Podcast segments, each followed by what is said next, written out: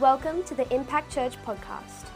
We are a community that doesn't pretend to have all the answers, but aims to have all the hope that you could ever need. We pray that this message is helpful and encourages you no matter what season of life you're in. Enjoy this week's message.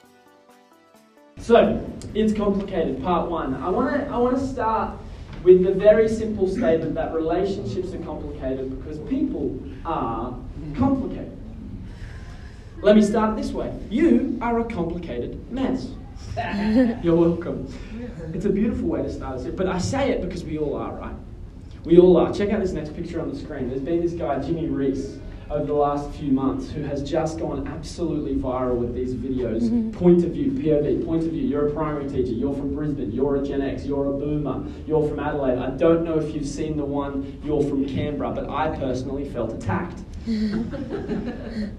And for me, what this paints a picture of, the fact that this has gone so viral in the way that it has, is number one, Jimmy Rees is hilarious and incredibly talented. But number two, we all have incredibly unique characteristics and makeups that make us the complicated, beautiful messes that we are.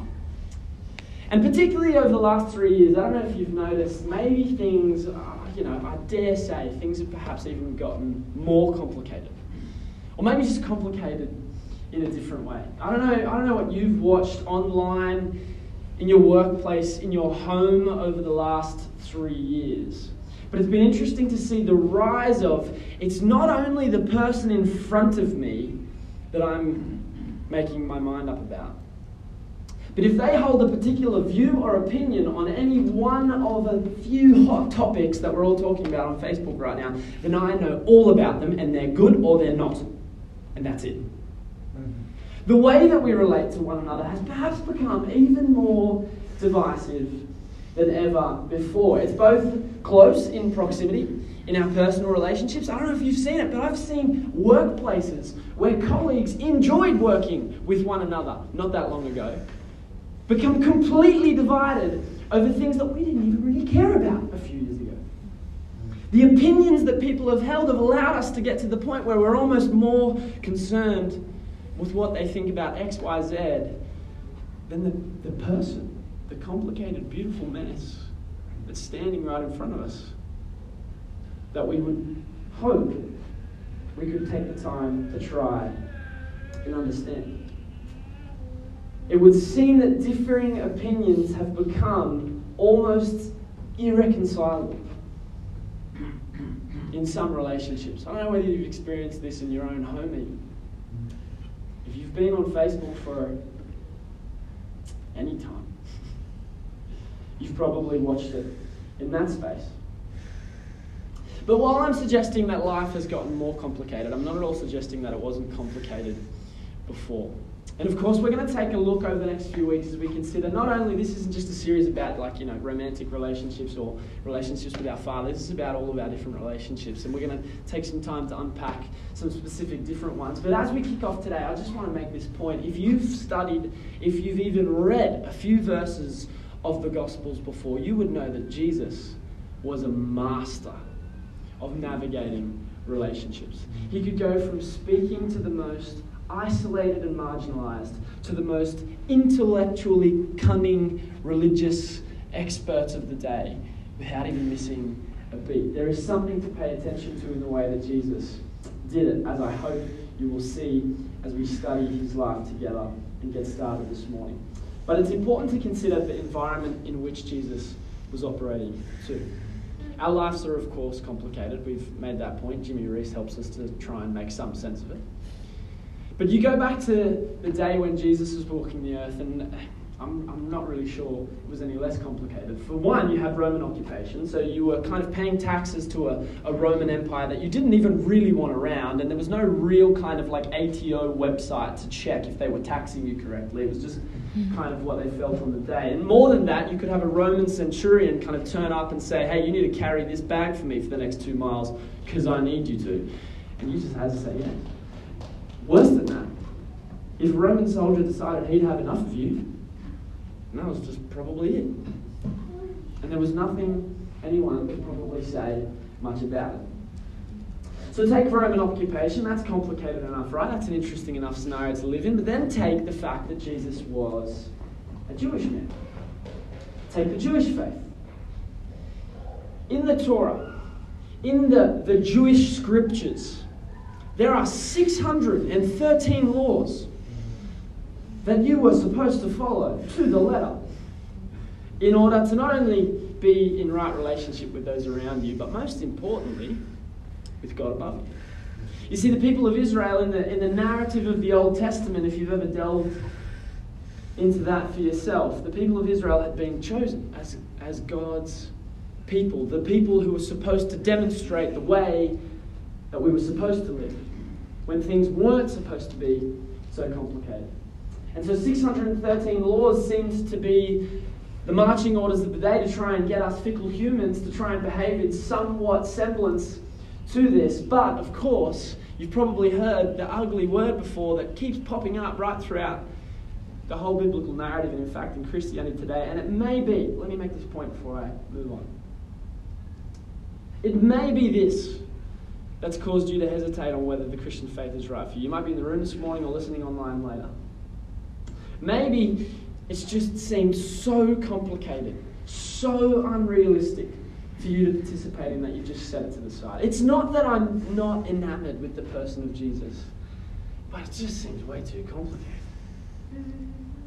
Well, I'm gonna I'm gonna try this morning to help us uncomplicate it just a little bit as we get started, particularly around the way that Jesus would have us interact in our relationships. 613 laws, and still this word sin was so much a part of the life of the Jewish people.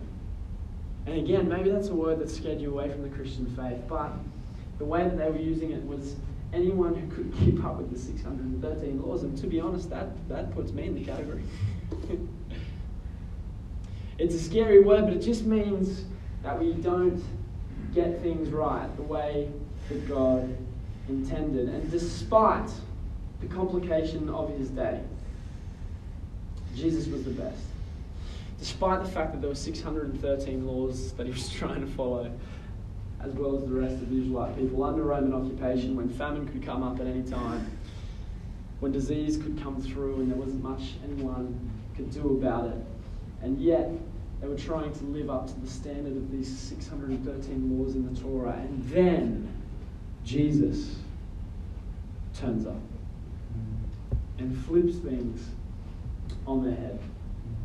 As I said, Jesus constantly found himself in different environments with a variety of different people, and he was the master of knowing not only how to respond correctly or morally, but if you've picked up on the character of Jesus throughout the Gospels, actually he's quite witty as well. He seemed to always know how to respond no matter who he was facing. It could be that he was dignifying, eh, like the socialized in the margin of their day, women of all social statuses, Jesus drew unto himself and gave dignity. One of the most dishonored and most socially outcast of all children. Jesus didn't say, Get out of the way so I can talk to the adults. He said, Let the children come to me. Yeah. You should be more like them. Yeah. Right up to the point where we find Jesus talking to the religious experts of the day. And in every moment, in every interaction, he always seemed to know how to respond and how to honour the relationship. I'm not suggesting we're going to get this right because I'm going to teach some scriptures and it's going to be 25 minutes every couple of weeks and we're all going to have it perfect. It's not like that. But there are some things that we can take from the life of Jesus that are certainly going to help us on the journey. The Sermon on the Mount is one of the most, in fact, the most well known sermon or teaching of Jesus. It's the largest recorded amount of teaching that we have of Jesus in one block, and we find it in a couple of the Gospels. Matthew, the first Gospel of the four, he was there and he was taking notes. And in chapter 5, verses 23 and 24, we find Jesus teaching this. Therefore, if you are offering your gift at the altar, and there remember that your brother or sister has something against you. Leave your gift there in front of the altar, and first go and be reconciled to them. Then come and offer your gift. Now, there's a lot of context here, so humour me for a second so that I can catch us up to speed just a little bit. I mentioned that this idea of sin kept coming up for the people as they tried to follow the 613 Torah laws. The system that they had developed in order to try and get themselves out of the mess they constantly found themselves in sound familiar was this idea of sacrifice. They would go, they would travel to Jerusalem, to the temple, and then they would sacrifice something. Now, that, you know, if you lived in the Jerusalem area, like I'm not talking about trying to travel from the south to the north of Canberra here. I'm talking like if you're in the Jerusalem area, that was all good. But for Jesus coming from Galilee, that, that's like a three day walk. Not to mention, you might be bringing, you know, your little turtle dove or your heifer to mm. sacrifice with you, you've got the kids with you, you've got the family with you. It's a three day walk, it's hot, it's the Middle East, it's busy at the temple. You can imagine. Well, perhaps we can't. We're a long way removed from that kind of environment. It was expensive to travel for three days, to go and make your sacrifice, to try and separate yourself from the sin and be in right relationship with both God and others once again. And here we find Jesus talking about what was considered one of the most, if not the most important thing that if you were a follower of the Jewish faith, this was your system for getting right with your God. This is significant, right? This is one of the most important practices in your entire existence. And here we find Jesus addressing it. And what does he say? What does he say? He says, first, go and get right with your brother or sister. Did you catch that? Before, before you worry about getting right with God. First, Jesus says, and it's not convenient. You've walked for three days with the kids and the cow. And I don't think they're going to be saving your spot in line if you go back home and have to come back to line up the next day. And Jesus says, first, how's your relationship with your boss? your mum, that mate. Because I want you to deal with that first in order for you to be able to be properly reconciled to God. But as so often Jesus did, he didn't just give us something to believe, he gave us something actionable, something to do.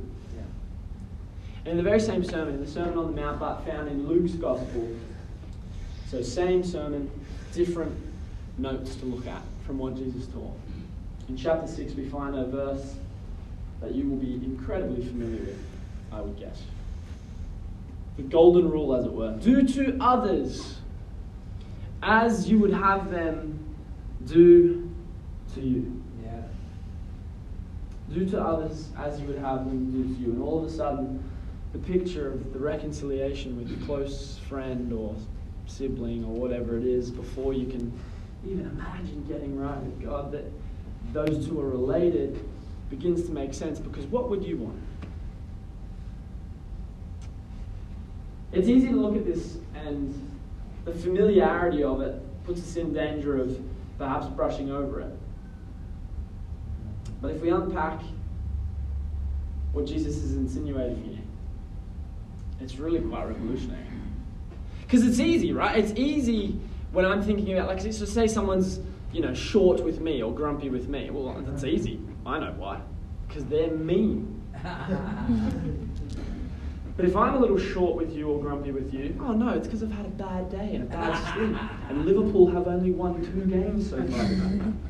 There's an explanation, right? I want you to take a little bit of time and get to know what's going on with me. But if you're grumpy or short with me, you're just me. Do to others as you would have them do to you. It's quite possible, it's fascinating actually, that Jesus was probably influenced by one of the most well known Jewish rabbis of all time who lived during the first century BC. His name was Hillel the Elder. And there's a fascinating story with this man. Hillel was known for his understanding of being able to read Torah, the 613 laws and the rest, and be able to expound it, to teach it, to live it in a really amazing way. The Jewish people looked at this guy as kind of like the maestro.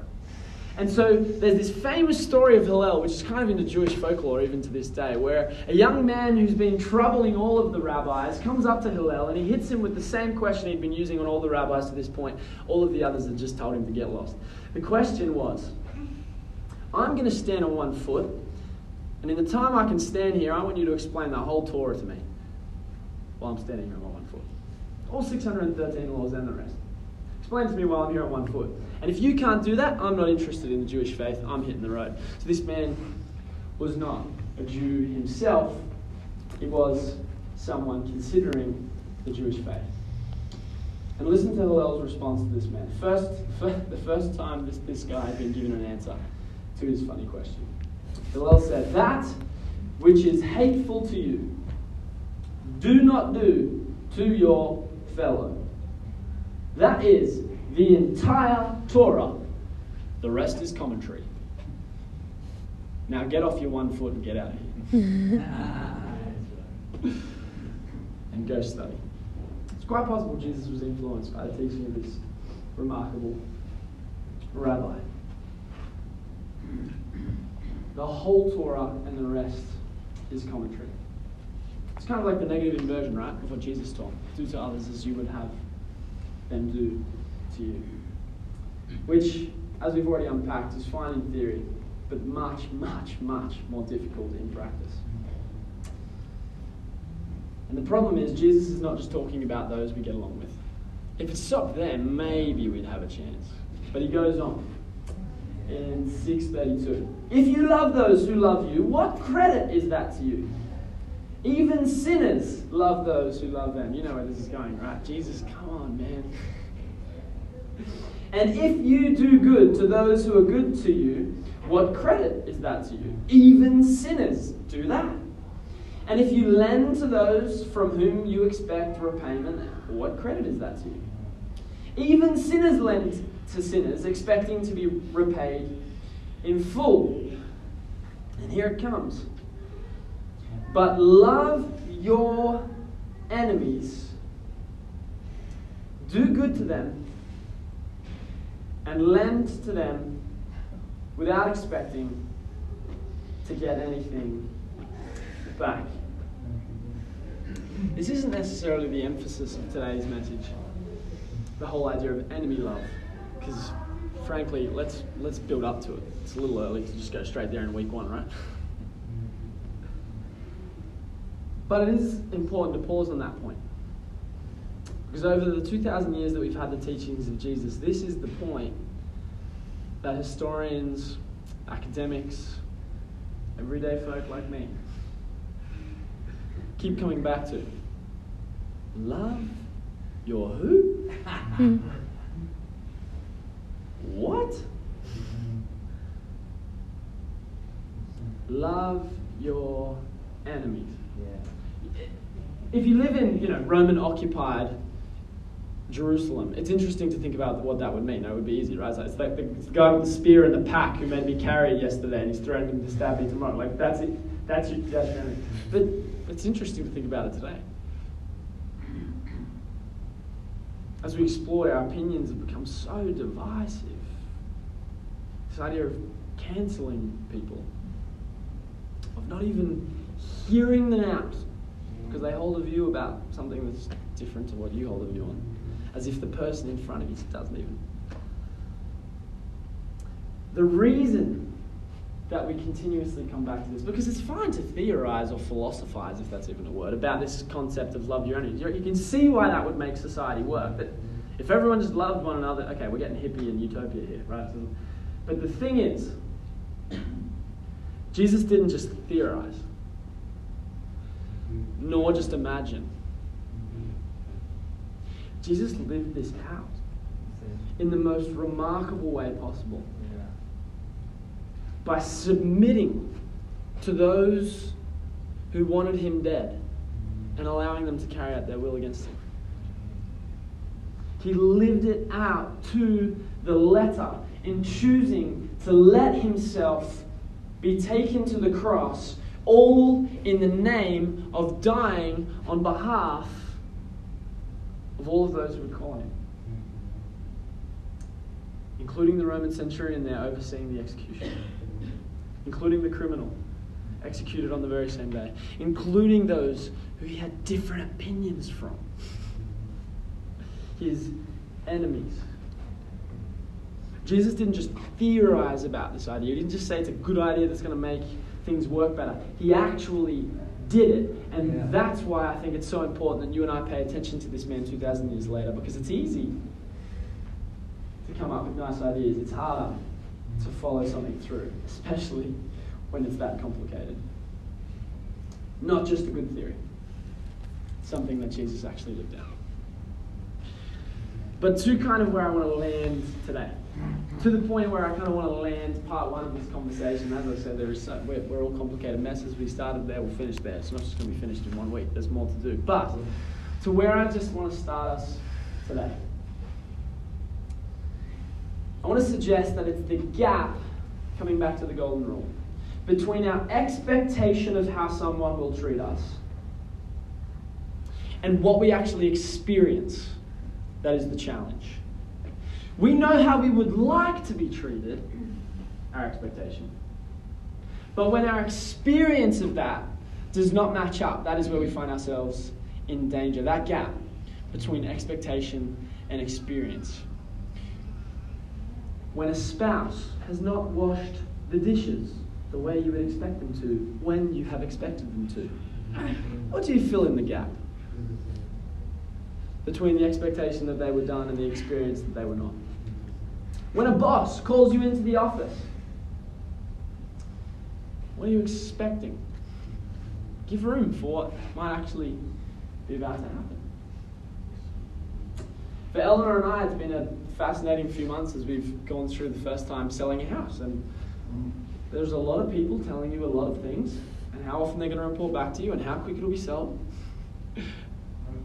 And those things don't happen. And if, you know, the expectation doesn't match the experience, it would be easy, and I'll admit it, I stuffed it at times, easy to become really anxious and unsure and angry and uh, call the agent and give him a mouthful and call the conveyancer. You said. And there's this anxiousness, this frustration that boils up in that gap between the expectation of what I thought was going to happen and the reality of what I'm actually experiencing. But in the moments where I could remember to take a deep breath and consider what would I expect in return if I was on the other end of this? What would I hope would be in the gap? Well, as I said, if you're short and grumpy, you're mean, but if I'm short and grumpy, then I've just had a tough day. Could we do that the other way around?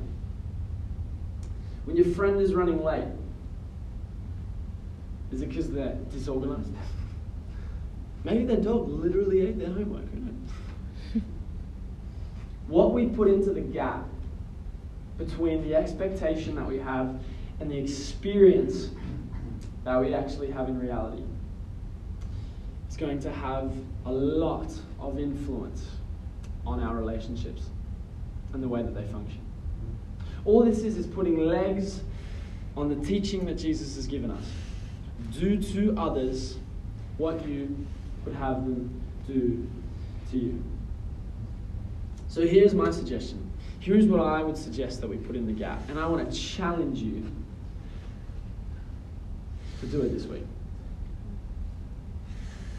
Choose trust over suspicion. When the gap comes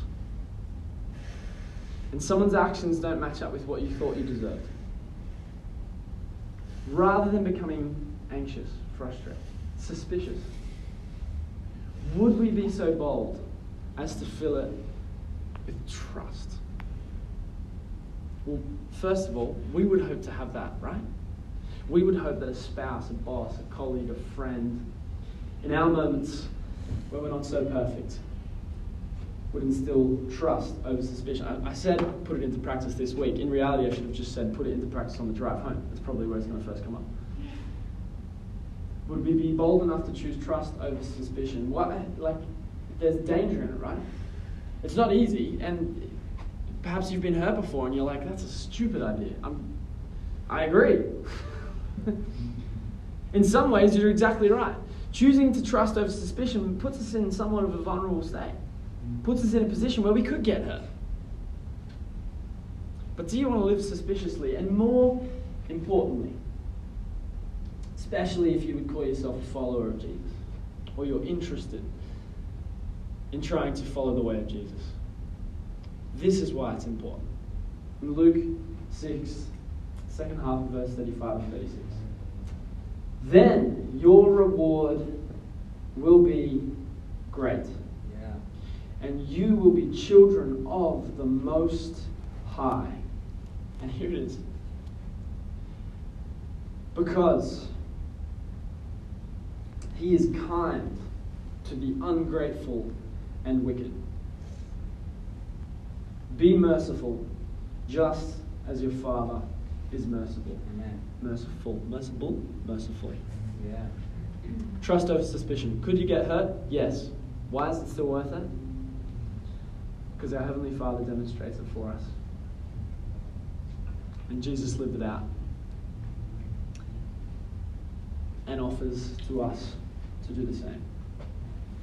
So here's my question as we go into the week. Who that you love, like I said, I don't even want to start with our enemies. We can, you can, if, if you want the advanced level, you go for it. Let's just start here though. Who that you love needs you to give them trust over suspicion. Fill the gap with trust. Will you get hurt? Probably. Better than being suspicious, and it is, after all, what our Father did for us. If we can put this into practice, it might just make our relationships a little less complicated. Would you bow your heads and close your eyes? And I'll pray as we close. Lord, I thank you that you didn't just theorize this golden rule that we find so hard to follow, but you lived it out to the absolute perfection. Lord, for every family represented here, for every individual in this room and catching this later on online, I just pray that we would again be stirred, first of all, by the way you've demonstrated this for us, by the way that you have done it for us. Because if we focus on us trying to get it right, we're going to be disappointed. But when we look at the example that you set for us, Jesus, we are just, I am just blown away. Holy Spirit, this is so hard to get right, and I invite you to just fill each of our lives as we move into this new week. Helping us to, in those moments of gap between expectation and experience, instead fill them with trust. Not because we have the strength to do so, but Heavenly Father, because you demonstrated it for us. And you've invited us to do the same through your strength inside us. Thanks again for joining us for this week's message. We hope it was helpful to you and practical for your life. Ultimately, we pray that this inspired you to consider taking a next step in your relationship with Jesus, whatever that may look like for you. If that's something you would like to do, we would encourage you to get in touch with us via the details in the podcast description. Thanks for joining us, and we'll see you next time.